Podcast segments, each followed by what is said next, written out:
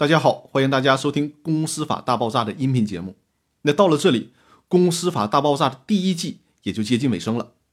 公司法大爆炸》的第一季主要围绕着刘俊海教授的著作《现代公司法》，对于整本书进行梳理和解读，为大家比较全面的介绍公司法的知识。那快到尾声的时候，我们就从宏观上来讨论一个问题，就是对公司法的不同理解。大家先看一下公司法里的一个条文，就是第33条的第2款。原文是这样的：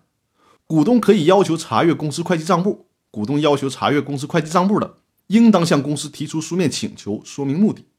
公司有合理根据认为股东查阅会计账簿有不正当目的，可能损害公司利益的，可以拒绝提供查阅，并且应当自股东提出书面请求之日起15日内书面答复股东并说明理由。公司拒绝查阅的，股东可以请求人民法院要求公司提供查阅。这个法律条文当中仅提到了股东可以查阅会计账簿，但是并没有提及是不是可以复制，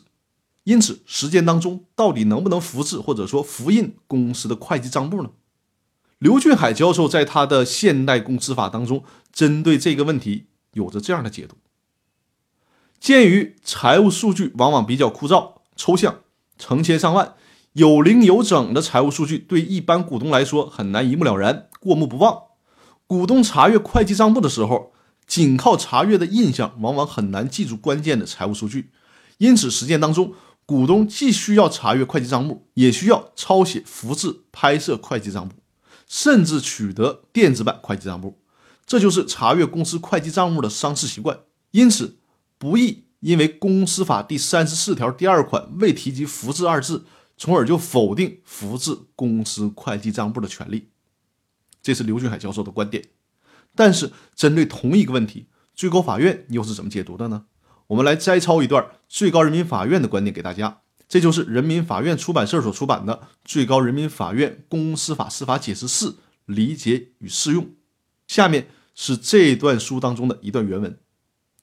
实务中，在执行股东知情权胜诉判决的时候，因公司法第33条第2款关于股东对公司会计账簿的知情权方式仅表述为查阅，公司作为执行义务人，时常会以判决书中只判令查阅为由，阻挠股东对相关资料进行摘抄。对此，我们倾向认为，应当对判决中所列明的查阅这个文义做适当的广义理解。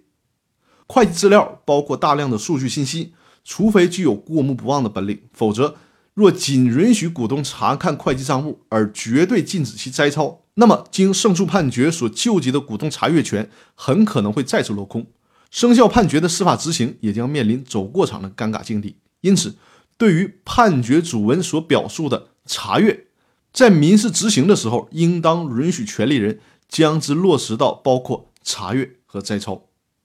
最高法院以上这段话的核心观点是什么呢？就是应该严格的按照公司法的条文去解读，这种解读的边界就是不能修改或者是增加法律条文。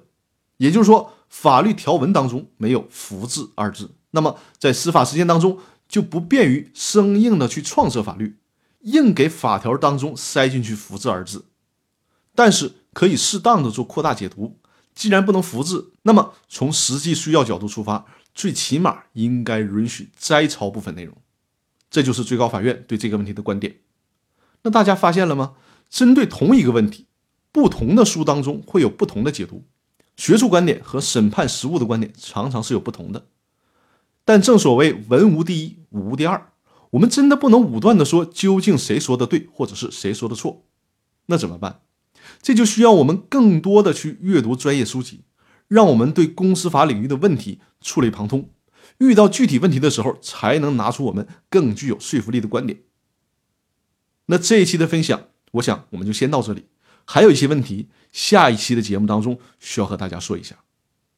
那好，我们明天再见。